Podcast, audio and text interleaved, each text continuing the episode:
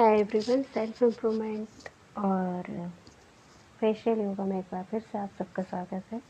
आज के इस एपिसोड में मैं बताने वाली हूँ आपको कि स्मार्ट इन्वेस्टर क्या होते हैं और किस तरह से वो इन्वेस्टमेंट प्लान करते हैं और किन मिस्टेक्स को वो अवॉइड करते हैं।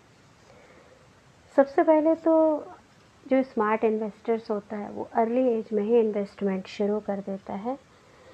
क्योंकि उसको तीन बेनिफिट होते हैं। पहला तो हाई रिस्क टेकिंग एबिलिटी आ जाती है। दूसरा उसको कंपाउंडिंग का बेनिफिट मिल जाता है। और तीसरा वो स्पेंडिंग हैबिट में डिसिप्लिन लेकर आ जाता है। इसके अलावा जब आप किसी भी जगह अगर इन्वेस्ट स्मार्ट इन्वेस्टर बनना चाहते हैं तो सबसे पहले तो खुद से सवाल करिए कि how much do I need to save कितना पैसे की मुझे ज़रूरत है? प्लान करिए। इसके बाद जो सरप्लस मनी बचती है, उस पर इन्वेस्ट करिए। सरप्लस मनी पर जब आप किसी कंपनी पर एमएफ़ पर या बॉन्ड पर इन्वेस्ट करते हैं तो उस एस्टिमेटेड अर्निंग को एज्यूम कर लीजिए। उस लॉस को भी एज्यूम कर लीजिए, अगर आप कभी लॉस पर जाते हैं तो।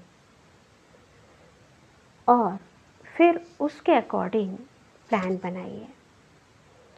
तो ये स्मार्ट इन्वेस्ट इन्वेस्टर की साइकिल होती है कि सेविंग के बाद आप कितना अर्न कर सकते हो और कितना लॉस कर सकते हो, ये पहले ही एज्यूम कर लेते हैं इन्वेस्टमेंट के। अब जो स्मार्ट इन्वेस्टर होते हैं, वो जनरली फोकस करते हैं अपनी इकोनॉमी पर और पर्सनल फाइनेंस पर। दूसरा होता है कि इकोनॉमी का मतलब यही है कि आपकी पेमेंट कितनी है और आपके पेमेंट के बाद आ, आपके पर्सनल फाइनेंस अपने नीड्स कितनी है जिनको हटाने के बाद आपके पास पैसे बच रहे हैं और उसमें से भी आप इन्वेस्टमेंट कहाँ कहाँ कर रहे हैं? अलग अलग जगह पर, एक ही जगह पर इन्वेस्ट करते हैं। ये होता है इकोनॉमी और personal economy understand your fees and expenses कितने खर्चेस आने हैं कि फैमिली के लिए कितना बचाना है? कितनी इमरजेंसी लिक्विडिटी अपने पास रखनी है? और ये सब होते हैं expenses. Investment in, instead of individual stocks. अगर आप बिगनर हैं तो कोशिश करिए कि फंड्स में इन्वेस्ट करें रेदर देन किसी पर्टिकुलर कंपनी के स्टॉक में क्योंकि फंड में सौ कंपनियाँ आपके उस लॉस की भरपाई कर सकती हैं लेकिन पर्टिकुलर कंपनी में अगर लॉस हो गया आपके पूरा पूरा पैसा डूबने के चांसेस बढ़ जाते हैं।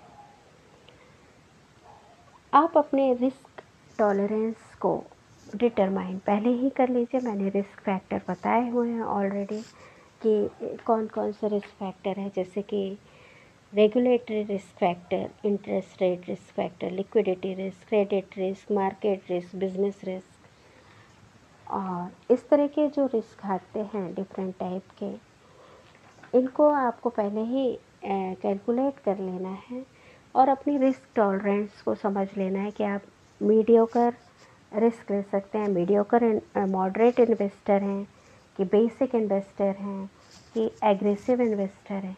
किस कैटेगरी में आप अपने आप को रखते हैं? तो आप अपनी रिस्क टॉलरेंस को डिटरमाइन कर लीजिए। रीबैलेंस योर पोर्टफोलियो अपने पोर्टफोलियो जो है कि आपने जब पोर्टफोलियो बना लिया या बेस मतलब सेफ़ गेम प्ले करना चाहते हैं लो रिस्क लेना चाहते हैं कि मिडिल रिस्क लेना चाहते हैं कि कलेक्शंस पे ध्यान देना चाहते हैं। तो ज़रूरत होती है आपको समय समय पर अपने पोर्टफोलियो को चेंज करने की रीबैलेंस करने की। कभी आप मिडिल रिस्क लीजिए, कभी आप सेफ़ गेम कभी हाई रिस्क भी लीजिए। तो डिपेंड करता है कि उस पर्टिकुलर टाइम पे उस कंट्री की इकनॉमी क्या है। और इसके अलावा उस कम जो कंपनी या म्यूचुअल फंड में आप जा रहे हैं, उसकी ग्रोथ कैसी है? उस पर्टिकुलर टाइम में और आपकी कंट्री की इकनॉमी क्या है? ग्लोबल इकनॉमी क्या है? ताकि इंटरेस्ट रेट उस हिसाब से घटते या बढ़ते हैं। इंटरेस्ट रेट घटते हैं तो असेट्स की वैल्यू अपने आप बढ़ जाती है। तो ये इस तरह से आपको अपने पोर्टफोलियो को बार बार रीबैलेंस करते रहना चाहिए। अपने आप को मनी माइंडेड बनाइए, पैसों की तरफ़ सोचने की दिशा में दौड़ाइए और एजुकेट करिए। कुछ पैसे जो हैं, डेट पर रखिए या अपने पास सेव करिए, जो आपके हार्ड डेज़ में काम आए। आप शुरुआती दौर पर हैं तो शॉर्ट टर्म के लिए प्लान कर सकते हैं। अपने पोर्टफोलियो में डाइवर्सिटी लेकर आइए। कुछ इन्वेस्टमेंट लार्ज कैप में, कुछ मिड कैप में, कुछ हाई कैप में, कुछ हाइब्रिड में, इस तरह से अपने पोर्टफोलियो को डाइवर्सिफाई कर दीजिए। ताकि अगर एक कंपनी में आपको लॉस हुआ तो आपको उसी की भरपाई दूसरी कंपनी से हो जाए। हमेशा जब आप लॉन्ग टर्म के लिए इन्वेस्ट करते हैं तो बार बार मार्केट की तरफ़ मत देखिए। क्योंकि उसका कोई मतलब नहीं होता और आपको लॉन्ग टर्म में ही एस आई पी जब करते हैं, एक से तीन साल, पाँच साल के लिए तो उस समय अगर कंपनी के शेयर डाउन भी हो रहे हैं तो कोशिश मत करिए कि निकालने की। उससे आपका ही लॉस होगा। तो हाँ हमेशा उस मैच्योरिटी टाइम पीरियड को कंप्लीट होने दीजिए और फिर ही पैसों को निकालिए।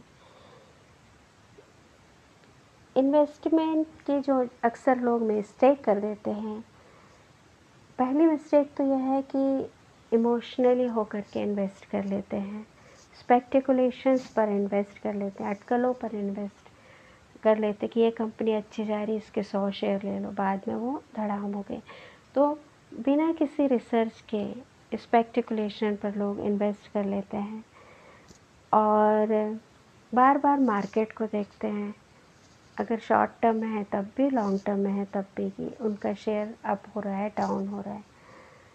और कोशिश करते हैं कि ओवरनाइट ही उनको हाई रिटर्न मिलने लगे। और कभी भी ये लोग टैक्स के बारे में नहीं सोचते। तो ये कुछ गलतियाँ हैं जो एक इन्वेस्टर अक्सर कर देता है और लॉस में चला जाता है। और वो पर्टिकुलर जो टाइम पीरियड के बाद उसको रिटर्न मिलना था, वो नहीं मिल पाता है। आज के लिए बस इतना ही। स्टे सेफ़ जय हिंद।